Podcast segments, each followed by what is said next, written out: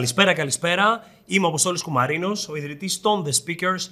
Καλώς ήρθατε στο The Speakers Podcast. Η σειρά επεισοδίων podcast είναι κάτι το οποίο θέλαμε να πραγματοποιήσουμε εδώ και πάρα πολύ καιρό, οπότε είμαστε πολύ χαρούμενοι που τελικά τα καταφέραμε, είμαστε εδώ. Η, όλη αυτή η, η διαδικασία προέκυψε μέσα από τη δική μας ανάγκη για να εξερευνήσουμε περισσότερο τα γνωστικά αντικείμενα που κυριότερα αγαπάμε, που μας ενδιαφέρουν. Είναι η δική μας ανάγκη για εξέλιξη. Και αυτό το οποίο θα κάνουμε στα podcasts είναι κάποιες φορές να φιλοξενούμε κάποιες ιδιαίτερες προσωπικότητες και κάποιες άλλες φορές να συζητάμε μεταξύ μας, να συζητάει η ομάδα των The Speakers. Έτσι λοιπόν θα γίνει και σήμερα. Σήμερα βρίσκεται εδώ μαζί μου η Μαρία Καρακώστα, Purpose and Relationship Coach των The Speakers και θα μιλήσουμε για το πώς μπορείς να δημιουργείς καλύτερες σχέσεις. Μαρία, καλώς ήρθες. Καλώς σε βρήκα, Αποστόλη. Χαίρομαι πάρα πολύ που βρίσκομαι εδώ σήμερα. Και σήμερα όντως θα μιλήσουμε για ένα θέμα που καίει. Ακριβώς. Και όπως είπα, Μαρία μου, αυτό το οποίο συνήθως με ενοχλεί στα podcasts είναι το εξής. Ότι κάποιος αργεί να μπει στο θέμα. Οπότε πάμε να μπούμε κατευθείαν στο θέμα και να πούμε πώς μπορούμε να δημιουργούμε καλύτερες σχέσεις. Για πάμε. Λοιπόν, αρχικά θα ήθελα να συμφωνήσουμε όλοι, φαντάζομαι Αποστόλη συμφωνείς και εσείς αυτό, ότι οι σχέσεις είναι κάτι το οποίο είναι πάρα πολύ σημαντικό να υπάρχει και να έχουμε στη ζωή μας, σωστά; Ήσουν πολύ σίγουρη ότι θα συμφωνήσω, αλλά όντως θα συμφωνήσω. Ισχύει το αντίθετο, έτσι. γιατί ωστόσο είναι σημαντικές οι σχέσεις; Οι σχέσεις είναι σημαντικές γιατί μας εξελίσσουν. Μας εξελίσσουν σαν ανθρώπους, σαν οντότητες, σαν προσωπικότητες. Μέσα στις ισχυρές σχέσεις οφείλουμε το τι τελικά γινόμαστε σαν άνθρωποι στην κοινωνία.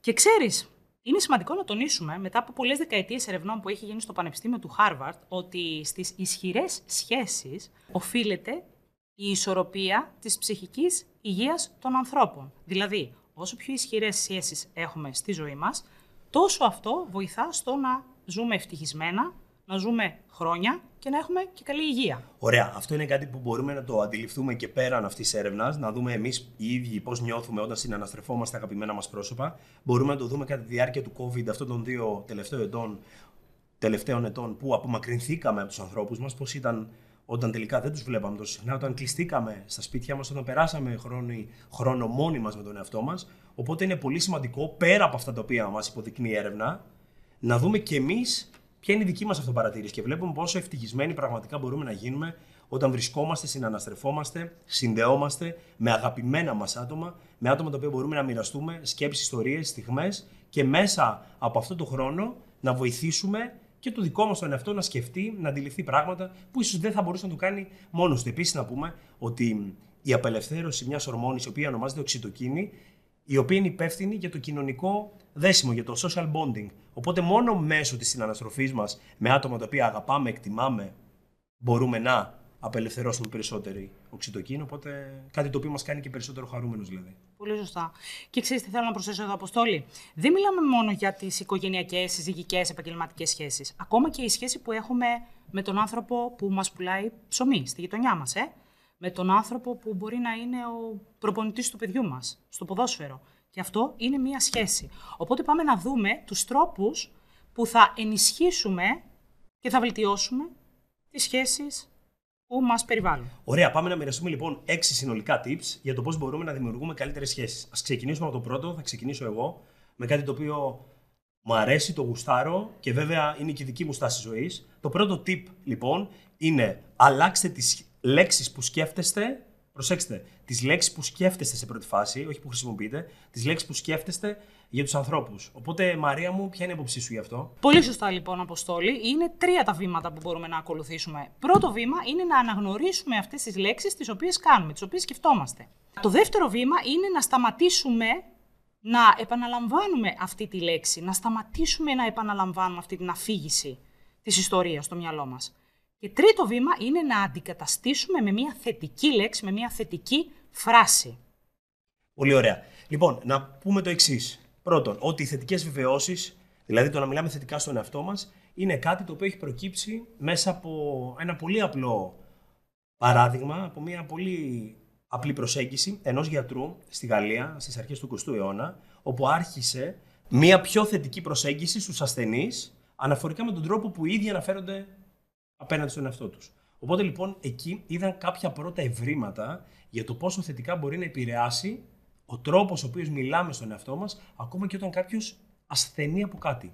Οπότε είναι ιδιαίτερο σημαντικό αυτό που είπες, αυτό που ανέφερες, ότι δηλαδή οι λέξεις οι οποίες έχουμε κατά νου είναι αυτές που μας επηρεάζουν και οργανικά, δηλαδή και στο κομμάτι της φυσιολογίας μας, αλλά και εξωτερικά αναφορικά με τις εξελίξεις, τα πράγματα που μπορεί να μας συμβούν ή τους ανθρώπους που μπορούμε να έλξουμε κοντά μας. Οπότε αυτό είναι υπέροχο και αυτά τα τρία βήματα τα οποία ανέφερες και βέβαια ένα απλό παράδειγμα να πούμε ότι όταν μιλάμε για θετικές βεβαιώσεις δεν μιλάμε για κάτι το οποίο είναι μακριά από εμάς ή κάτι το οποίο δεν μπορούμε να το υποστηρίξουμε. Είναι ωραίο να χρησιμοποιούμε θετικές λέξεις, λέξεις που ταιριάζουν σε εμά ως ιδιοσυγκρασίες.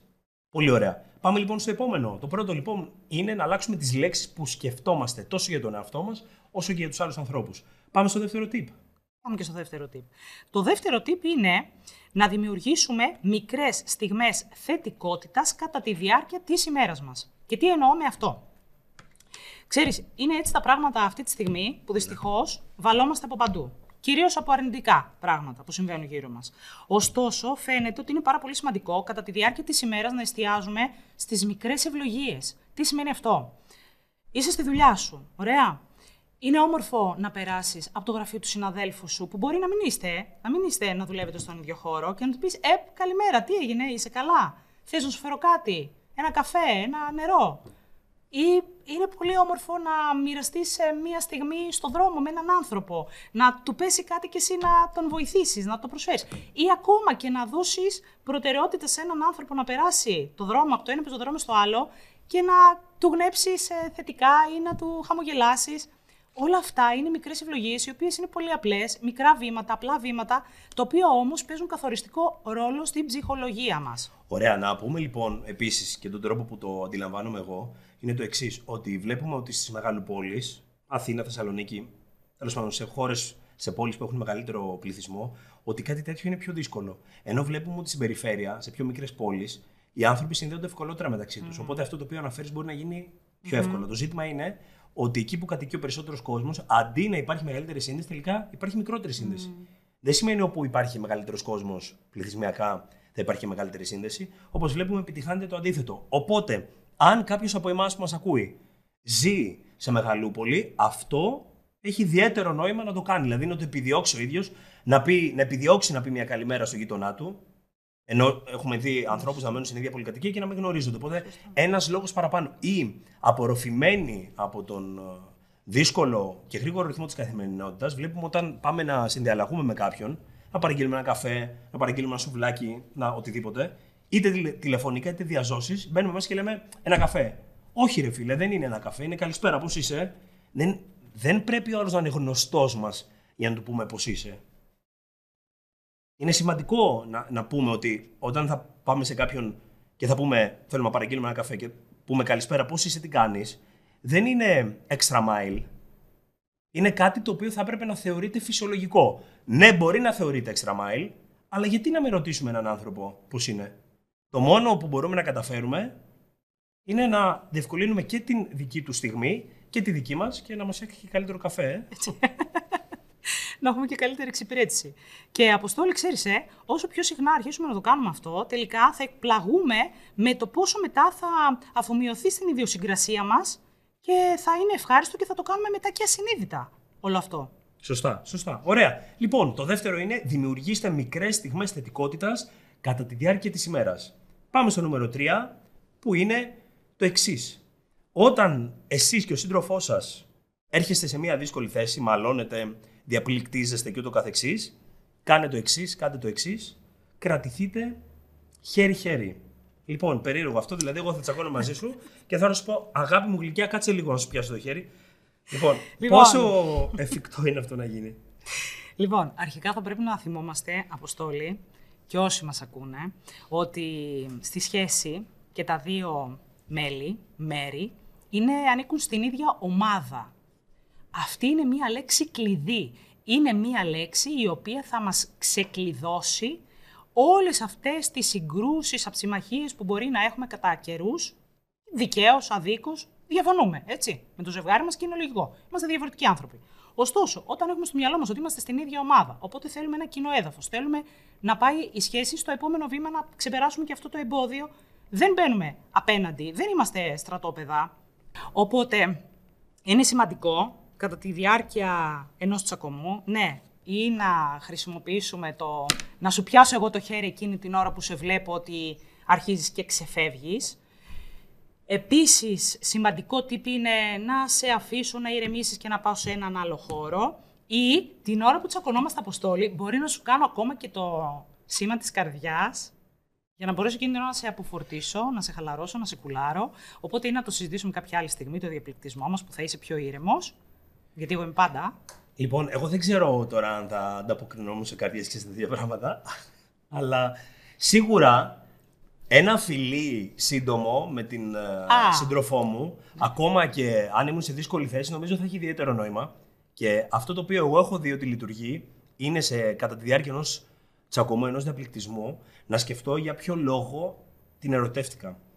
Αν μιλάμε για ερωτικές σχέσεις αυτή τη στιγμή. Για ποιο λόγο είμαι μαζί της. Αυτό με βοηθάει πάρα πολύ να, να κάνω βήματα πίσω και να αναθεωρήσω τη στάση μου. Τώρα, όταν μιλάμε σε έναν διαπληκτισμό για επαγγελματικές σχέσεις, πάλι θεωρώ.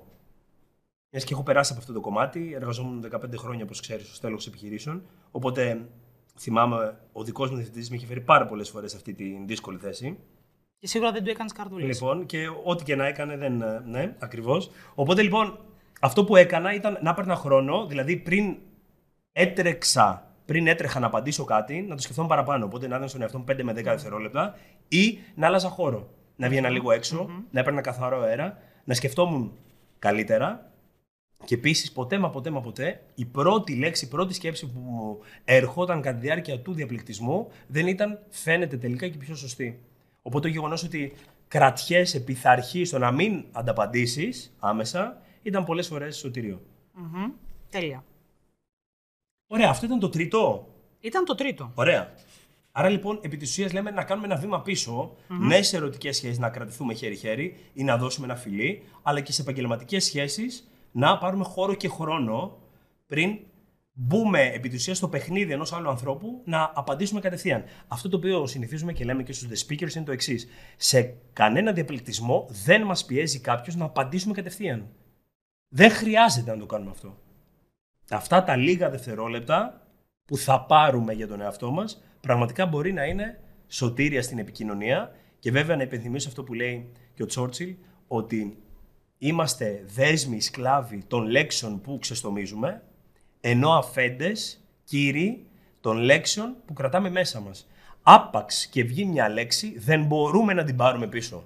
Γι' αυτό είναι πολύ σημαντικό να το έχουμε κατά νου, διότι μία λέξη μπορεί να καταστρέψει τη σχέση, την επικοινωνία και όπως λέει το απόφθεγμα, καλύτερα εχμηρές σφαίρες παρά εχμηρά λόγια. Ξέρουμε ότι η λανθασμένη χρήση λέξεων πραγματικά μπορεί να κάνουν πολύ μεγάλη ζημιά στην οποιαδήποτε σχέση.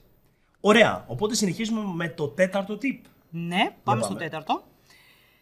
Κάντε μία ανοιχτή ερώτηση σε κάποιον στη ζωή σας κάθε μέρα. Νομίζω ότι αυτό είναι το αγαπημένο σου αποστόλη, καθώς εσύ συνηθίζεις να μην να απαντάς, να μην ρωτάς μονολεκτικά, ε.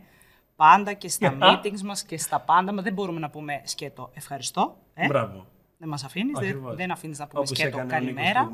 Ακριβώς. Λέει, θέλεις καφέ, όχι. Τι όχι; Ναι, γίνε λίγο πιο. Όχι, ευχαριστώ. Ναι. Όχι, ναι, όχι, όχι, όχι, ναι. Όχι, δεν θελω Όχι, Έχω πιει ήδη δύο καφέδες. Mm. Okay. Και τι, με αυτόν τον τρόπο τι πετυχαίνουμε; Ε; Με αυτόν τον τρόπο επιτυχαίνουμε μια καλύτερη επικοινωνία, σεβασμό προς την άλλη πλευρά, αλλά και χτίσιμο μιας, μιας επικοινωνίας. Δηλαδή δίνουμε το πάτημα στην άλλη πλευρά να ανταπαντήσει, να συνεχίσει ή όπως και να έχει, δεν κόβουμε τη διάθεση κάποιου άλλου ανθρώπου όταν μας ρωτάει κάτι. Και βέβαια βασική προϋπόθεση σε όλο αυτό είναι να έχουμε ενεργητική ακρόαση. Για να καταφέρουμε να ακούσουμε και την ερώτηση, δηλαδή προφανώς θα πρέπει να έχουμε ενεργητική ακρόαση, δεν θα καταλάβουμε και τι θέλει να μας ρωτήσει η άλλη πλευρά, αν δεν διακόψουμε. Ήθελα κάτι να προσθέσω εδώ. Ήθελα να προσθέσω. Ναι. Η σιωπή είναι επικοινωνία. Βέβαια και είναι επικοινωνία. Η παύση είναι επικοινωνία. Θες να μας πεις λίγο; Είναι επικοινωνία. Τι κρύβει μια παύση, τι μπορεί να κρύβει μια παύση; Λοιπόν, ένα από τα πιο συχνά ζητήματα, αναφερόμενα ζητήματα στη δημόσια ομιλία ή στην ορθή χρήση ορθής προφορικής επικοινωνίας είναι η παύση. Άρα λοιπόν, μέσω των παύσεων μπορούμε να επιτύχουμε αρκετά πράγματα. Μπορούμε να επιτύχουμε το ενδιαφέρον του κοινού. Περιμένει να μας ακούσει αυτό το χρονικό διάστημα που κάνουμε την παύση. Η παύση μπορεί να ακολουθήσει κάτι το οποίο είναι σημαντικό ή μια δύσπεπτη πληροφορία, οπότε με αυτόν τον τρόπο δίνουμε χρόνο να γίνει περισσότερο κατανοητό. Μέσω της παύσης μπορούμε και εμείς να οργανώσουμε καλύτερα τη σκέψη μας. Και η παύση είναι και αυτό που ανέφερα στο προηγούμενο tip, όταν διαπληκτίζομαι με κάποιον, ο χρόνος για να εξομαλύνω την κατάσταση και να σκεφτώ καθαρότερα. Άρα λοιπόν η μη ύπαρξη επικοινωνίας, έτσι όπως ακούγεται, δηλαδή παύση, είναι επικοινωνία, διότι και αυτό είναι μια δήλωση. Όταν δεν μιλώ, μιλώ. Όταν δεν ακούγομαι, ακριβώς αυτό. Ακούγομαι, αλλά με έναν άλλο τρόπο. Και όπως ξέρουμε, πάρα πολλά αποφθέγματα αναφέρουν ότι όταν κάποιος γνωρίζει κάτι, μιλάει λιγότερο. Ή όταν κάποιος θέλει να μάθει, επιλέγει ο ίδιος να μην μιλήσει για να μπορέσει να ακούσει. Οπότε, ναι, αυτό για μένα είναι η παύση και νομίζω ότι είναι πολύ σημαντικό μέσω της παύσης, μέσω του χρόνου αυτού, να σεβόμαστε τον συνομιλητή μας, να δίνουμε χρόνο και στον συνομιλητή μας, αλλά και να δείχνουμε με αυτόν τον τρόπο ότι σεβόμαστε την άλλη πλευρά. Mm-hmm. Ωστόσο, τι είναι να είναι παρεξηγημένη, ε; η σιωπή. Πλήρως. Mm. Οπότε, μάλλον θα αναθεωρήσουν οι άνθρωποι που μας ακούνε. Σωστό. Η σιωπή είναι επικοινωνία. Σωστό. Είναι επικοινωνία και το χρειαζόμαστε περισσότερο από ποτέ. τώρα με την έντονη χρήση των κοινωνικών δικτύων, που φαίνεται ότι η επικοινωνία τίνει, ακριβώς γιατί έχει αντικατασταθεί από αρκετό γραπτό λόγο. Αυτή την εποχή γράφουμε περισσότερο από ποτέ. Γράφουμε παντού σε Viber, WhatsApp, Messenger, iMessage, οτιδήποτε υπάρχει γράφουμε.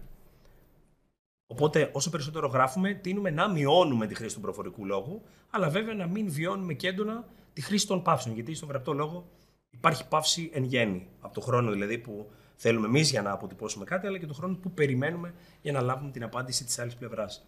Άρα λοιπόν το τέταρτο τύπο είναι να κάνουμε μια ανοιχτή ερώτηση σε κάποιον στη ζωή μας κάθε μέρα και με αυτόν τον τρόπο, δηλαδή μια τυχαία ερώτηση είναι τι σκοπεύεις να κάνεις μέσα στο μήνα, τι θέλεις να επιτύχεις φέτος, αν είσαι ευχαριστημένος με την εργασία σου, με τη σχέση σου. Με αυτόν τον τρόπο βλέπουμε λοιπόν ότι δίνουμε, χτίζουμε ένα κοινό έδαφος για επικοινωνία, για σύνδεση δείχνουμε το ενδιαφέρον μας, την αγάπη μας, το σεβασμό μας για την άλλη πλευρά. Ωραία. Πάμε, πέμπτο. Πέμπτο λοιπόν. Προγραμματίστε χρόνο για να περάσετε με τους καλύτερους φίλους σας. Ωραία. Και εδώ θα προσθέσω βέβαια και με το σύντροφό μας, παιδιά. Ε. Όπως είπαμε, οι ισχυρές ποιοτικές σχέσεις απαιτούν συντήρηση και συνεχείς επενδύσεις. Αυτή τη στιγμή, λοιπόν, επειδή καλούμαστε να δουλεύουμε αρκετές ώρες μέσα στην ημέρα, ο χρόνος έχει περιοριστεί σε ό,τι αφορά την προσωπική μας ζωή. Άρα, εδώ τι κάνουμε, προγραμματίζουμε ποιοτικό χρόνο. Να περνάμε ποιοτικό χρόνο με τους δικούς μας ανθρώπους, τους φίλους, τον σύντροφο, την οικογένεια. Δεν χρειάζεται να είναι πολλές ώρες, αρκεί να είναι ποιοτικός χρόνος. Επενδύουμε στο χρόνο που θα περάσουμε ε, με τους συντρόφους μας και τους φίλους μας κλείνουμε το κινητό, οτιδήποτε μας αποσπά την προσοχή και είμαστε εκεί. Ξέρεις, πολλές ώρες το βλέπω και με τα παιδιά. Με τις μικρές μου. Είναι τέτοια καθημερινότητα που μου κλέβει πολύ χρόνο από εκείνες. Και τελικά αυτό που κατάλαβα είναι ότι ξέρεις κάτι, δεν μπορώ να κάνω κάτι, δεν μπορώ να μην δουλεύω, δεν μπορώ να μην κάνω δουλειά στο σπίτι, δεν μπορώ να μην φροντίζω τον εαυτό μου. Δεν μπορώ όλα αυτά να τα βάλω στην άκρη και να είμαι 24 ώρε το 24 ώρα πάνω τις μικρές. Αυτό όμως που έχω καταφέρει να κάνω και βλέπω ότι τελικά πιάνει τόπο είναι ο χρόνος που είμαι μαζί τους να είναι πραγματικά επικοδομητικός γιατί είμαι εκεί. Δεν έχω το τηλέφωνο, το έχω σε άλλο δωμάτιο. Το διαπιστώνεις και εσύ αρκετές φορές γιατί με ψάχνεις. Οπότε είμαι εκεί, παίζουμε, ζωγραφίζουμε, χορεύουμε, τραγουδάμε και είμαι εκεί. Και είναι ευχαριστημένες. Εγώ αυτό που βλέπω και αντιλαμβάνομαι σε αυτό το κομμάτι της αφαίρωσης του χρόνου στις σχέσεις είναι σαν να έχω ένα ζωντανό οργανισμό δίπλα μου. Mm. Ας πούμε ότι έχω ένα ένα φυτό το οποίο καλούμε να το προσέξω, να το φροντίζω, να είμαι εκεί, να το προσέχω να έχει ήλιο, να έχει νερό, να έχει ό,τι απαιτείται για να οριμάσει, για να μεγαλώσει. Και να μην μαραζώσει. Το ίδιο λοιπόν νομίζω ότι ισχύει και για τις σχέσεις. Θέλουν σε εισαγωγικά το νερό, τον ήλιο, όλες αυτές τις συνθήκες για να οριμάσουν. Και βέβαια, αν σκεφτείς, οι αναμνήσεις μας βασίζονται πάνω σε εμπειρίες. Οι εμπειρίες τι είναι, στιγμές με άλλους ανθρώπους. Για να, για να δημιουργηθεί μια στιγμή, τι απαιτείται, χρόνος. Άρα λοιπόν, χωρίς την αφιέρωση χρόνου δεν μπορούμε να έχουμε στιγμές, ως εκ τούτου εμπειρίες, ως εκ τούτου αναμνήσεις. Άρα λοιπόν, βασικό κομμάτι για να οριμάσει, για να αναπτυχθεί μια σχέση είναι ο χρόνος. Σκεφτείτε ότι εκεί που αφιερώνουμε περισσότερο χρόνο, τίνουμε, τίνουμε, όταν είναι φυσική μας επιλογή και όχι το εργασιακό περιβάλλον που μπορεί να τύχει να συνεργαστούμε με κάποιους ανθρώπους, αυτές οι σχέσεις να πηγαίνουν καλύτερα. Γι' αυτό και επιλέγουμε στον ελεύθερο μας χρόνο να βλέπουμε τα άτομα που θέλουμε, γιατί θέλουμε να δώσουμε παραπάνω στιγμές, αξία, χρόνο σε, στην οποιαδήποτε σχέση. Να έρθουμε πιο κοντά δηλαδή. Γι' αυτό και βλέπουμε ερωτευμένα ζευγάρια ή πολύ καλοί φίλοι επιδιώκουν να βρίσκονται συχνότερα. Έτσι. Και να το πάω και λίγο ένα βήμα παραπάνω. Πού μας βοηθούν οι αναμνήσεις; Οι αναμνήσεις μας βοηθούν στο να γεμίζουμε τη φαρέτρα μας με θετικά συναισθήματα, θετικές στιγμές. Γιατί όταν θα έρθει η άσχημη στιγμή, που λίγο πολύ όλοι οι άνθρωποι κάποια στιγμή στη ζωή μας θα βιώσουμε, βιώνουμε, μακάρι να μη συνέβαινε, αλλά κάποια στιγμή θα έρθει κάτι ας πούμε, που θα μας φέρει αντιμέτωπους. Μια δυσάρεστη στιγμή. Αυτές λοιπόν οι αναμνήσεις, αυτές οι όμορφες στιγμές που έχουμε μοιραστεί με τους ανθρώπους μας, είναι τα εργαλεία μας για να μπορέσουμε να αντιμετωπίσουμε και να βγούμε αλόβητοι από αυτή τη δυσάρεστη κατάσταση. Οπότε έτσι πρέπει να το έχουμε στο μυαλό μας. Χτίζουμε θεμέλια με όμορφες αναμνήσεις, εμπειρίες, εικόνες, τα οποία είναι τα εργαλεία μας, τα έχουμε εκεί, τα έχουμε στη φαρέτρα μας και θα μας βοηθήσουν στη δύσκολη στιγμή να το απεξέλθουμε και να ορθοποδήσουμε πιο γρήγορα. Ωραίο, άψογα. Άρα λοιπόν αυτό ήταν το πέμπτο tip. Πάμε στο έκτο και στο τελευταίο για να δημιουργούμε καλύτερες σχέσεις, τόσο σε επαγγελματικό όσο και σε προσωπικό επίπεδο. Και αυτό είναι να Ζητάμε, ζητάμε συγγνώμη. Μάλιστα. Αυτό δεν το έχουμε πει όμως πάρα πολλές φορές, δηλαδή δεν είναι κοινότυπο να ζητάμε συγγνώμη. Το ζητάω συγγνώμη δεν είναι. Σου λέω ένα, συγγνώμη, Αποστόλη, που καθυστέρησα. Και ok, okay, τελείωσε.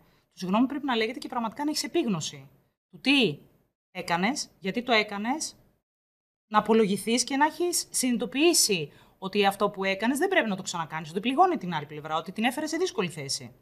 Επίγνωση ότι αυτό που κάνω φέρει σε δύσκολη θέση τον άλλον άνθρωπο. Όποιος και είναι αυτός. Είτε είναι ο εργοδότης μου, είτε είναι ο σύντροφό μου, είτε είναι ακόμα και το ίδιο μου το παιδί. Και στα παιδιά μας θα πρέπει να ζητάμε συγγνώμη. Όταν πραγματικά βλέπουμε ότι κάπου είμαστε λάθος ή ήμασταν υπερβολικοί, δεν αντιδράσαμε σπασμωδικά. Ε, το κάνουμε όμως συνειδητοποιημένα και όχι, «Οπ, sorry, ρε». Συνειδητοποιημένα, αληθινά και με αυτόν τον τρόπο αναλαμβάνουμε και την ευθύνη μας, εξομαλύνουμε την κατάσταση και νομίζω το πιο σημαντικό κομμάτι, κομμάτι στη συγγνώμη είναι να μην μας ενδιαφέρει τόσο εάν θα το αποδεχτεί η άλλη πλευρά ή όχι. Δεν το κάνουμε για να πει η άλλη πλευρά, Αχ, ναι, εντάξει, για τα σχετικά, το κάνουμε για εμάς. Όπως και με τους αγαπώ. Δεν το κάνουμε για να μας πει η άλλη πλευρά, Αχ, και εγώ σε αγαπώ. Το κάνουμε γιατί γουστάρουμε, γιατί εμείς γινόμαστε πιο. Ερχόμαστε πιο κοντά με το μέσα μας, πιο κοντά με τον εαυτό μας. Οπότε αυτό είναι πολύ, πολύ όμορφο, πολύ σημαντικό. Ωραία. Οπότε πάμε να κάνουμε ένα, μια σύντομη σύνοψη. Βεβαίως. Βέβαια, η σύνοψη είναι σύντομη έτσι κι αλλιώς. Γι' αυτό λέγεται σύνοψη. λοιπόν, για πάμε. Είπαμε λοιπόν πώς μπορούμε να δημιουργήσουμε καλύτερες σχέσεις. Νούμερο 1. Αλλάζουμε τις λέξεις που σκεφτόμαστε για τους άλλους ανθρώπους. Ωραίο. Νούμερο 2. Λέμε το εξής. Λέμε να δημιουργούμε μικρές στιγμές θετικότητας μέσα στη διάρκεια της ημέρας, όσο πολύ άσχολοι κι αν είμαστε. Νούμερο 3. Όταν μαλώνουμε με τον σύντροφό μας, βρίσκουμε τρόπους να ηρεμήσουμε τα πνεύματα. Είτε αυτό είναι να κρατηθούμε από το χέρι, είτε είναι να κάνουμε ένα νεύμα με καρδιά τα χέρια μας, είτε να δώσουμε ένα φιλί, είτε να πάμε σε έναν άλλο χώρο για να τον αφήσουμε να ηρεμήσει. Και πάντα έχουμε στο μυαλό μας ότι είμαστε στην ίδια ομάδα. Δεν το ξεχνάμε αυτό. Ωραία. Το τέταρτο tip που αναφέραμε ήταν το να κάνουμε μια ανοιχτή ερώτηση σε κάποιον άνθρωπο στη ζωή μας καθημερινά. Να δείξουμε δηλαδή ένα παραπάνω ενδιαφέρον για αυτόν και να του δώσουμε την ευκαιρία να απαντήσει, να τον μάθουμε περισσότερο, να έρθουμε πιο κοντά. Νούμερο 5. Προγραμματίζουμε χρόνο για να περάσουμε με τους καλύτερους φίλους μας. Που βέβαια να πούμε ότι αυτό ήταν και ένα από τα πέντε πράγματα που μετάνιωσαν οι άνθρωποι που είχαν λιγότερο από τέσσερα, τέσσερις εβδομάδες χρόνο ζωής. Μας αναφέρει η Bronnie Ware στο αντίστοιχο βιβλίο της, στο μόνιμο. Οπότε είναι πολύ σημαντικό να μην χάνεστε με τους φίλους σας. Και νούμερο 6. Για να δημιουργείτε καλύτερες σχέσεις, να έχετε κατά νου την έκφραση μιας αληθινής πραγματικής συγγνώμης. Άψογα, υπέροχα, ωραία. Μαρία μου, σε ευχαριστώ πάρα μα πάρα πολύ. Εγώ σε ευχαριστώ, Αποστόλη. Και μ, αυτό ήταν το The Speakers Podcast. Πολύ μου αρέσει όλο αυτό. Και εμένα. Ήμασταν σύντομοι, πήγαμε, μπήκαμε κατευθείαν To the στο point. θέμα. Στο, στο θέμα, ναι, to the point. Οπότε τέλεια. Πάμε για το επόμενο. Πάμε για τα επόμενα podcast. Τα λέμε την επόμενη εβδομάδα. Είμαι ο Αποστόλης Κουμαρίνος και τα λέμε σύντομα.